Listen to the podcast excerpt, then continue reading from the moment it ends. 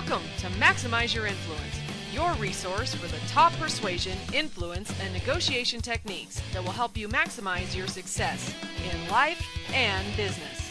And now, here are your hosts, Kurt Mortensen and Steve Olson.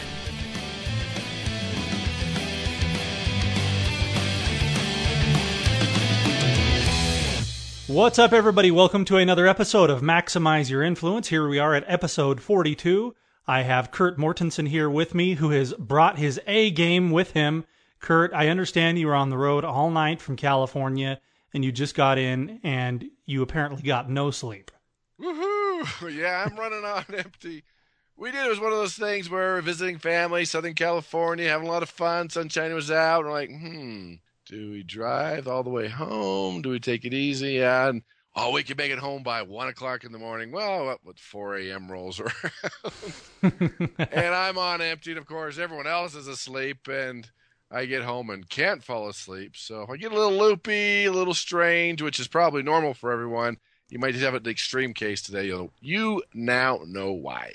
Everybody's up at 7.30, 8 o'clock, wanting stuff from dad who got no sleep. That's probably how it went, right? Yeah, pretty much. Pretty Yeah. much. We just barely fall asleep. But hey, oh, uh, uh, you know that drill. You have younger kids than I do. Yeah, I know. We had uh, one of them. We're potty training right now, and she announced that, "Hey, I didn't pee tonight." right? Well, my wife goes in there about three o'clock, and um, no, not so much. So yeah, we had to go through some discipline at our house, but. I just I set you up at the beginning of the show. You know the concept of a loser's limp, right? Where you create an excuse ahead of time. So I just gave you a license to completely stammer all over the place on the podcast today, and you're not taking advantage of it. You sound relatively coherent. No, I'm I'm ready to go. I'm going to go into the deep into the reservoirs and pull out pure persuasion power. How's Pure persuasion. Yeah, well, you've got to study about the power of, of gut instinct. So you got to reach down into there and, and really figure it out, right? It's all about that gut instinct, that intuition that makes a big difference. Yeah, that's the geeky article, I guess you would call it. Geeky uh, article and an awesome unintentional segue, might I add, listeners, wherever you are. Please clap your hands for my awesome segue. Unless, of course, you're driving, keep your hands on the wheel and just, you know, give me a mental. 10 o'clock Yeah. and 2 o'clock. Yeah. And, of course, to the United States listeners, happy Memorial Day and Memorial Week.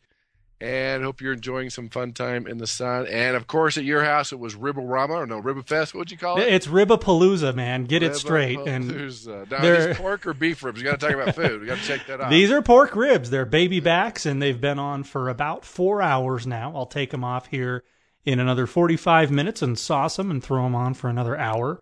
And uh, they're going to be good, I can tell. Well, at least I got some good stuff when in California they buried a pig, and that is always good eating and very tasty. But there's our food segment of the day, ladies and gentlemen. Let's get into the article. yeah, go ahead. Interesting. I don't know how we talk about ribs going in to talk about rats. I don't know if there's a correlation there. But anyway, so this study actually comes from a university in Zurich, Switzerland, about these rats. That rats have the power of gut instinct. Now, of course, they use rats. They're always using rats. Is that kind of like human behavior? And there's a lot of similarities with brain and how it works in the nervous system. But they found out by studying rats, researchers found that gut instinct is actually a literal thing on how we react to fear and what happens to our insides, what happens to our gut. You see, the brain is viewed as the center of all emotions. So when you look at fear and other threats, a lot of times it's felt in our stomach, known as that gut instinct. So that transmitting signal between the brain and the stomach, there's this nerve. So if you need to know, it's called the vagus nerve. And this nerve that connects the brain and the stomach sends signals from our brain to our internal organs via this nerve. So this nerve sends information from the stomach back to our brain and, and vice versa. So looking at instinct, these researchers actually cut this nerve in rats. This meant that rats' brains could still control what's happening in the stomach and the abdomen, but the brain could no longer receive signals from the abdomen, right? From the stomach. So the researchers found that the rats were less wary of open spaces, bright lights, or comparative danger than the rats that had all their nerves intact. So what this means is is that this innate response to fear is influenced by signals from the stomach to the brain. How wild is that? Gut instinct is actually true. There's communication between our gut, our stomach, and our brain that causes us to feel that instinct, that impulse, that urge to know that there's danger around. Now, on the opposite approach, if they switch from a negative to kind of a neutral stimulus, something that wasn't dangerous, the rats without gut instinct still took a long time to figure out the sound and the new stimulus and what was going on versus the ones that have their nerve intact. So, bottom line, the study shows that the stomach has a say in how we respond to fear and other stimulus. And that's fascinating to me for a couple different reasons. The first is when I was doing research for the laws of charisma, the one thing that shocked me the most as I interviewed leaders and CEOs and very influential people, charismatic people, the thing that came up again and again and again that I didn't realize would be there was the power of instinct. People following that inner voice, that instinct, that urge, that impulse, they don't talk about it openly because a lot of people don't get it. These people, they just use it, they understand it, they listen to those instincts. Because it comes back to that primal brain we've talked about where we had to decide within 30 seconds friend, foe, is that animal going to be nice to me? Is it going to eat me? We have to decide, follow that instinct. And so a lot of that wiring is still there. You know, these CEOs, they have thousands of pages of data. They could spend two years trying to make a decision, but ultimately, they have to follow that instinct, that urge, that impulse, that intuition.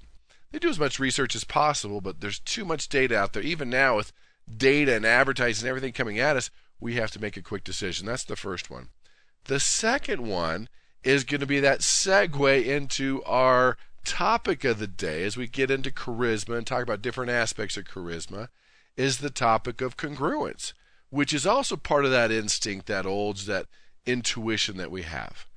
Right? We just feel people aren't congruent, they're not trustworthy, they're lying, they're being deceptive. What's going on is a, kind of that alarm bell that goes on. We have to listen. Now, when that alarm bell goes off, don't say, oh, turn it off, I can't hear you. No, listen to the alarm bell. You're picking up things. Your subconscious mind is picking up little micro expressions, things that are happening that are trying to tell you something. And then on the flip side, people are picking up those things about you and what you're saying. Whether it's your true message or not doesn't matter. There's the message that you think you're sending and the message they are receiving. So, really, what is congruence? So basically, it comes down to do your words match your actions? Do your words match your body language? Are you congruent with your life and what you do and what you say? The more consistent and congruent you are in every aspect of your life, the more honest and genuine you're perceived to be. Because if you come across as dishonest or untrustworthy or disingenuine, then all of a sudden people won't trust you. And it doesn't matter what you're offering they don't trust you. And here's the challenge is a lot of times when you get nervous or your life isn't congruent, maybe you're not lying, but the prospect might think you're lying because you're not congruent with who you are and what you're saying and what you're doing. Well, we just got done talking about gut instinct. I mean, people yes, fits right into it. that. Yeah, absolutely. Another unintentional segue that worked out quite right well. In. Absolutely. Yeah. Yeah. So, what do you do there? what we talked about this a little bit. What if you're not confident, or what if you what if you aren't congruent? How do you get there? What do you do? I think it's a process. I think the big thing is is you know do what you say, be congruent not only in your own life and who you are and what you believe in your value system, but also be aware of some of your nonverbals that could be telling your prospect that you're lying, even though you're not. I mean, the studies are amazing that the wrong cues or gestures can lead to impressions that you're not competent. It could mean you're lacking confidence and credibility. Nonverbal behaviors affect impressions of even sociability and attractiveness of the speaker. Gestures are poor because when you're not congruent, they convey less immediacy, like lack of eye contact or reduced proximity or space can communicate to someone you don't like them. And you're not aware of that. You're so worried about being congruent or worried about what they're going to think, or maybe it could be coming from a fear that you have. And your prospect is processing all this information like, oh, they're lying to me. Again, you could be telling the truth, but there are some things that could trigger deception that really show incongruence with you, your message, and what you're offering. I think you would agree with me. In fact, I know you would agree with me that congruence is a subset of trust, and I know for a fact you would. and that's uh, because Kurt wrote in his first book, Maximum Influence, uh, about the five C's of trust, with congruence being one of those subsets. But I've got this pet peeve, and you tell me if I'm I'm wrong here, but I have this theory that when you first meet somebody in a business atmosphere, they're trying to sell you or you're trying to sell them or whatever. And early on or ever in the relationship, they feel the need to give you this big long speech about how congruent or trustworthy they are. And they go on and on. And I'm a guy who does what he says and says what he does. That you should probably head the other direction. To me, congruence is you don't have to say you're trustworthy. Just be trustworthy, right? I, am I wrong there? like, yeah, I, I don't do contracts. We do everything over a handshake. Like, sure, you do. wait a minute. Yeah. You're also the one who chopped down the cherry tree and didn't tell a lie, right? well, Dave And you're- Ramsey. and you're, right on. When the- people keep telling you, "Oh yeah, I'm trustworthy, and I did this and did this," but you have to understand that congruence opens the door to influence and charisma, increases your believability and likability, and you attain congruence when your message is synchronized with your beliefs and your value, and it occurs in your voice, body language, words, vocal tones. They all need to be congruent and aligned. And you think you're getting away with it a lot of times, but they're sensing something. Congruence is even more important when your topic is either highly emotional, you're meeting someone for the first time, when your messages are not in agreement, or you're coming into a negotiation which is going to be maybe highly volatile. Those are things you need to take a look at. First of all, be congruent with who you are. It's very difficult to live life. It takes so much brain power to live life to not be congruent. So, first of all, be congruent with who you are and what you believe. And number two, you have to be very, very careful with nonverbals that could trigger deception or incongruence, and you don't even know it. So you could be a congruent person, you may feel it, but you've got some physical habits that are making you look a little shady. Is that what you're trying to say? Yeah, they could be habits you picked up along the way that you don't know about. They could be habits that maybe increase because you're feeling a little fear or uneasy or unnatural, a little nervous. That could increase it. And you have to be aware of those things. Again, even with trust, I tell people you could be a great, trustworthy person, and I, and I like that, but doesn't mean people trust you. You have to earn that. And the same thing's true with congruence.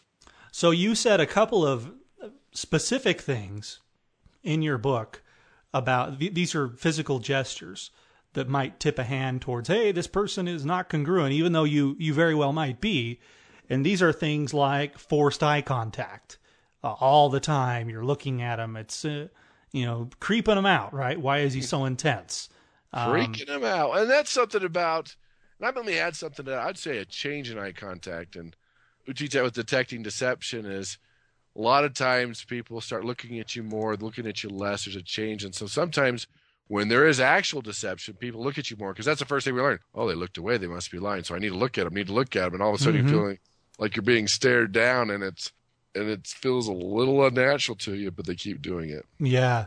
How about leaning back in your chair? You've got that. Why would that trigger some some bad feelings in the prospect? and maybe you're just getting a little more relaxed. Maybe you're mirroring them, but a lot of times with deception, when you try to back up, take more space than you've had before, backing up, or even if you're standing up, backing up a little bit more, that is a sign of deception and could trigger that within people as far as not feeling that it's right. And now your prospects are going, oh, they just stepped back. They're lying. It's a feeling for most. Now, if you're trained in the art of detecting deception, you might look for three or four things. We call them clusters because just because there's forced eye contact or they sit back in the chair It doesn't mean they're lying. But when you start seeing two, three, four things, now as a power persuader, you, you can tell, yep, they're lying. That's so amazing that you have this.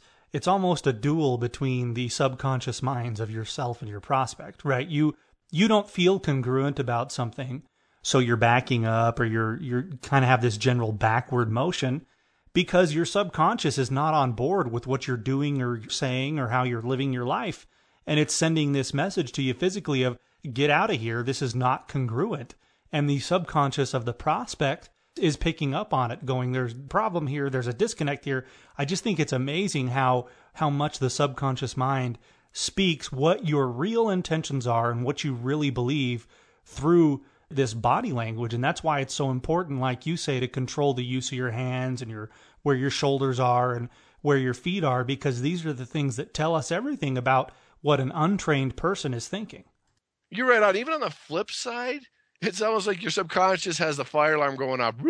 Like turn the fire alarm off. I can't listen.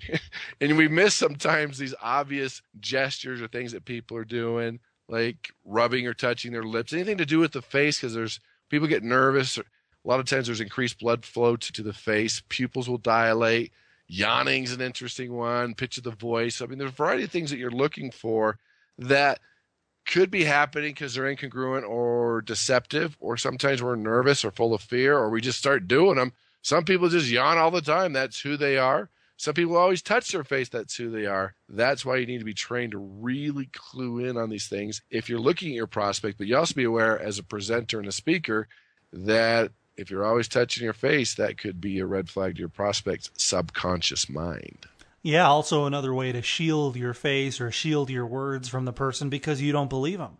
Or maybe you just don't believe in them strongly enough. It, we mentioned a book a few podcasts ago, Pitch Anything by Oren Klaff, and I think I've heard various authors on the subject of persuasion reference this throughout the years, but he calls it the croc brain, right? That that uh, caveman brain that you referenced it earlier in the show today.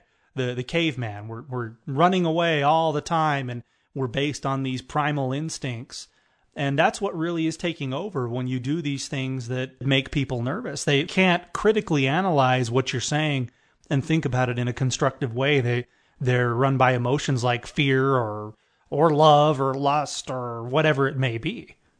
That's exactly right. That brain everything is filtered through our primitive brain, the croc brain, the caveman, whatever you want to call it. So we call it a lot of different things, the amygdala, and it filters it in such a way that we have those feelings, those instincts, those emotions that when we listen to them, it really skews the message a lot of times. And what you are attempting to deliver to your prospect could be very, very different than what they're actually getting. Yeah, definitely. Definitely. Anything else on congruence before we move on to our pal Homer? Well, first of all, identify your values be congruent with your life and who you are, number one. And number two, watch your gestures, your body language, your vocal tones. You know, are they congruent? Now, the best, and as we all know, the most painful way is to record yourself, watch yourself, have other people watch yourself. And you'll be surprised that when you can do that and get feedback and watch it, you'll become more congruent, especially for the things you don't even know that you're doing. Because what you think you're doing and really doing are two different things. I've trained a lot of speakers and there's a big disconnect because when they watch themselves like oh i didn't know i did that i did that and it could really help your message and your congruence and not make the mistake of doing some of those nonverbals that trigger deception or incongruence. Definitely definitely. All right cue them up.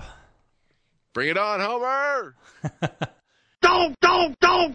There he is our buddy homer and you've got it this week kurt. This one is is a good one that would kick that croc brain in on passengers on commercial airlines. I know it would for me if I heard this because it just doesn't inspire a lot of confidence. Tell us uh, what happened to you the other day. Well, for our steady listeners, you remember I was talking about verbal packaging. It's one of the 12 laws of persuasion where every word you use will attract or distract from you or your message and your ability to influence. And a lot of pilots, a lot of airlines have their pilots go to vocal training to make sure they don't down and up. They make sure they're very careful with the words they use. And we have a lot of fun with this and the different things they say and they shouldn't say and they do say. So they've been trained not to say the plane is broke, right? Because that would be a bad trigger word. That's a subconscious trigger word. They don't say, oh, ladies and gentlemen, the plane is broke. So the pilot gets in, and I don't know, I guess it's plus one point, minus 10 points with what he said. He came in in a very nice, booming, commanding voice. So his voice was very confident, very trustworthy, and I would even say a little congruent he said, Ladies and gentlemen, we have good news and bad news. The bad news is we are having mechanical difficulties, right? Did that right. Then he says, The good news is the ground crew has found the manual and they're attempting to fix it now. Woo! So, again, plus one point for not saying broke, but now all of a sudden we're visualizing A, people on the ground, B, needing a, what they need a manual they have people on the ground who need a manual to fix the plane. So imagine what's happening in the, the imaginations and subconscious and the visualization of all the passengers on that plane where they see the ground crew looking at the manual. Okay, is that part A or part B? And you put that here. It says we need a screwdriver. Well, you you know what that is? oh, the imagery that it yeah, that it gets. So maybe not enough training for the airlines. We won't name the airlines, but plus one point for not saying broke, but minus a thousand for attempting. Hey, I mean, there's so many things wrong with that. found the manual, attempting. Okay, that's not a very powerful word. Oh yeah, yeah. I mean, there's so many things wrong with that, and you know it's freaking people out. And I was on that plane, and it did freak people out. Uh, Attempting, that's what the announcers say when a guy's going to do a big crazy ski jump and he has a chance of falling on his head and breaking his neck. I don't like want to friend- attempt to take off to Chicago. It's like your friend saying, "Yeah, I'll try. I'll try to be there." Like, okay, oh, whatever. Oh, yeah. yeah, I'll attempt it when when I get a chance. yeah, it, it, it, I get to see that ground crew with their, their earphones on, rooting through some old duffel bag with a bunch of old wrenches and bolts, and they, oh, hey, here it is. Here it is, guys, the manual. so it's like that doctor you were talking about who's looking everything up on his iPad because he didn't know what it was. Like, hello. yeah, he was Please go- Googling something. Yeah. Please go outside and pretend you know. Yeah, say you're going to call uh, you're some attempting to associates. fix it now and you need a manual. Just say we'll be ready to go in 30 minutes. That's all we need to know. That's that's the TMI. Too much information. You're freaking everybody out. So that is the blunder of the week. We like the sausage, we just don't want to see how it's made. Exactly. Yeah, well, that's a good one. That's a good blunder. just know, everybody, next time you fly the friendly skies, that I think that's a United uh, trademark. So sorry about that, United. It used to be. I don't know if they still use it, but anyway, go I've ahead. flown them a few times in the last month, and it's not so friendly up there. but uh, see, I, I'm not. Uh, I'm not below. Um, is it below or above? I'm not one of the. I'm not above naming the airlines. So Well, if you're in the air, it's above. If you're on the ground, it's below. now we're thoroughly confused. But but just know that there's guys clanking around with wrenches down there, looking at a manual, and, and your life is in their hands. Yeah. So next time we hear a strange sound, you know they have a manual and they're going to attempt to fix it. yeah, exactly. It's just like when you go to Best Buy or something and you ask somebody, "Hey, does this projector have X, Y, and Z feature?" And he goes, "Uh," and he pulls the box down and he starts reading the box. Does this? How many gigs does this computer have? Oh, I don't think it has gigs. It's a PC. Okay. Oh, sh- oh, jeez. Yeah, when you know more than other person, you just say, "Look, I could pull the box down." I mean, hello. I know. Hey, you know, electronic store chains, computer chains, you got to get your people to stop that. That's just the worst when they just start reading the box to you. Come on. Yeah, duh. You want to go to the dentist, hey, do I need? Oh, let me look at the box. look at the manual. Let me Google that for you. All right, I know. thank you for that. I know, I know. Well, all right. Anything else you want to say before we shut her down for Memorial Day, Kurt? Well, congruence. Be congruent. Now, again, there's two parts.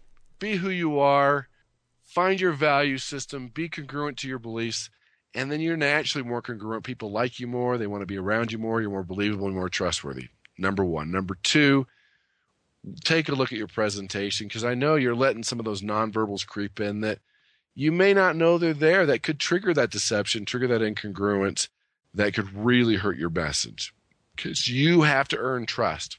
And congruence, like you mentioned, is part of the five C's of trust. And when you can add that and bring that together and understand how that works, it makes a big difference in who you are. And we see this all the time, even with doctors and nurses. I think we mentioned this before when during the Korean War, they ran out of morphine, right? We've talked about placebos, how placebos work 30 to 50% of the time. And it was interesting that the soldiers needed painkillers and they'd run out of morphine and they decided to pretend to give them these placebos of morphine so they could at least sleep. And when the nurse gave these placebos, it worked really well. And when the doctor gave them, it didn't work at all. I'm like, what's going on? Well, it was, they found out that the nurse didn't know it was a placebo. And again, we pick up those micro gestures that you talk about. They, the soldiers picked up something was wrong and they felt pain. That so the nurse gave it. They thought they were actually giving it morphine. and It worked. The doctor knew. The doctor thought they were doing everything that they were supposed to do, but the soldier would pick up in those little micro expressions, and they would feel pain. That is absolutely amazing. The the mind is it's an amazing thing and we continue to learn so much more about it every day. It'll be really interesting to see 30, 50 years from now how much more we've discovered because I think there really is a ton of unharnessed horsepower within the human brain. Think about how wild is that? That placebos work almost half Yeah. the time. Wow. That in a lot of medical studies, the placebo does better than the actual drug. I mean, just think about how powerful the mind is to heal ourselves and the just the law of expectations that we've talked about. It's a powerful thing that when we believe it, it works. Yeah, it's amazing. It's amazing. Well, good. Thanks for those uh, final thoughts, Kurt. We're going to wind it down for the day, everybody. We like your ninja suggestions, your blunder suggestions, and anything in general you have to tell us, questions, stuff that you want us to talk about on the show. Email those to maximizeyourinfluence at gmail.com.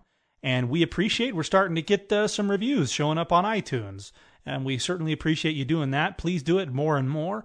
It uh, is good for us. It allows us to keep plugging away and, and making the show better and better for you. We hope you're enjoying the show. And by the looks of the numbers coming in, you are, especially the listeners in Iran. Actually, they they got passed by some uh, other countries now. Australia and the United Kingdom are waking up. So, oh, good. Yeah. Good. Come on, guys. Spread- You speak English. You can love. outdo the Islamic Republic of Iran. All right. Right. Yes. We appreciate it as always. We're on Stitcher, we're on iTunes, Blackberry, Windows Marketplace, all of those. Or just go ahead and listen at maximizeyourinfluence.com. Thanks everybody for listening, and we will catch you again next week. Have an awesome week.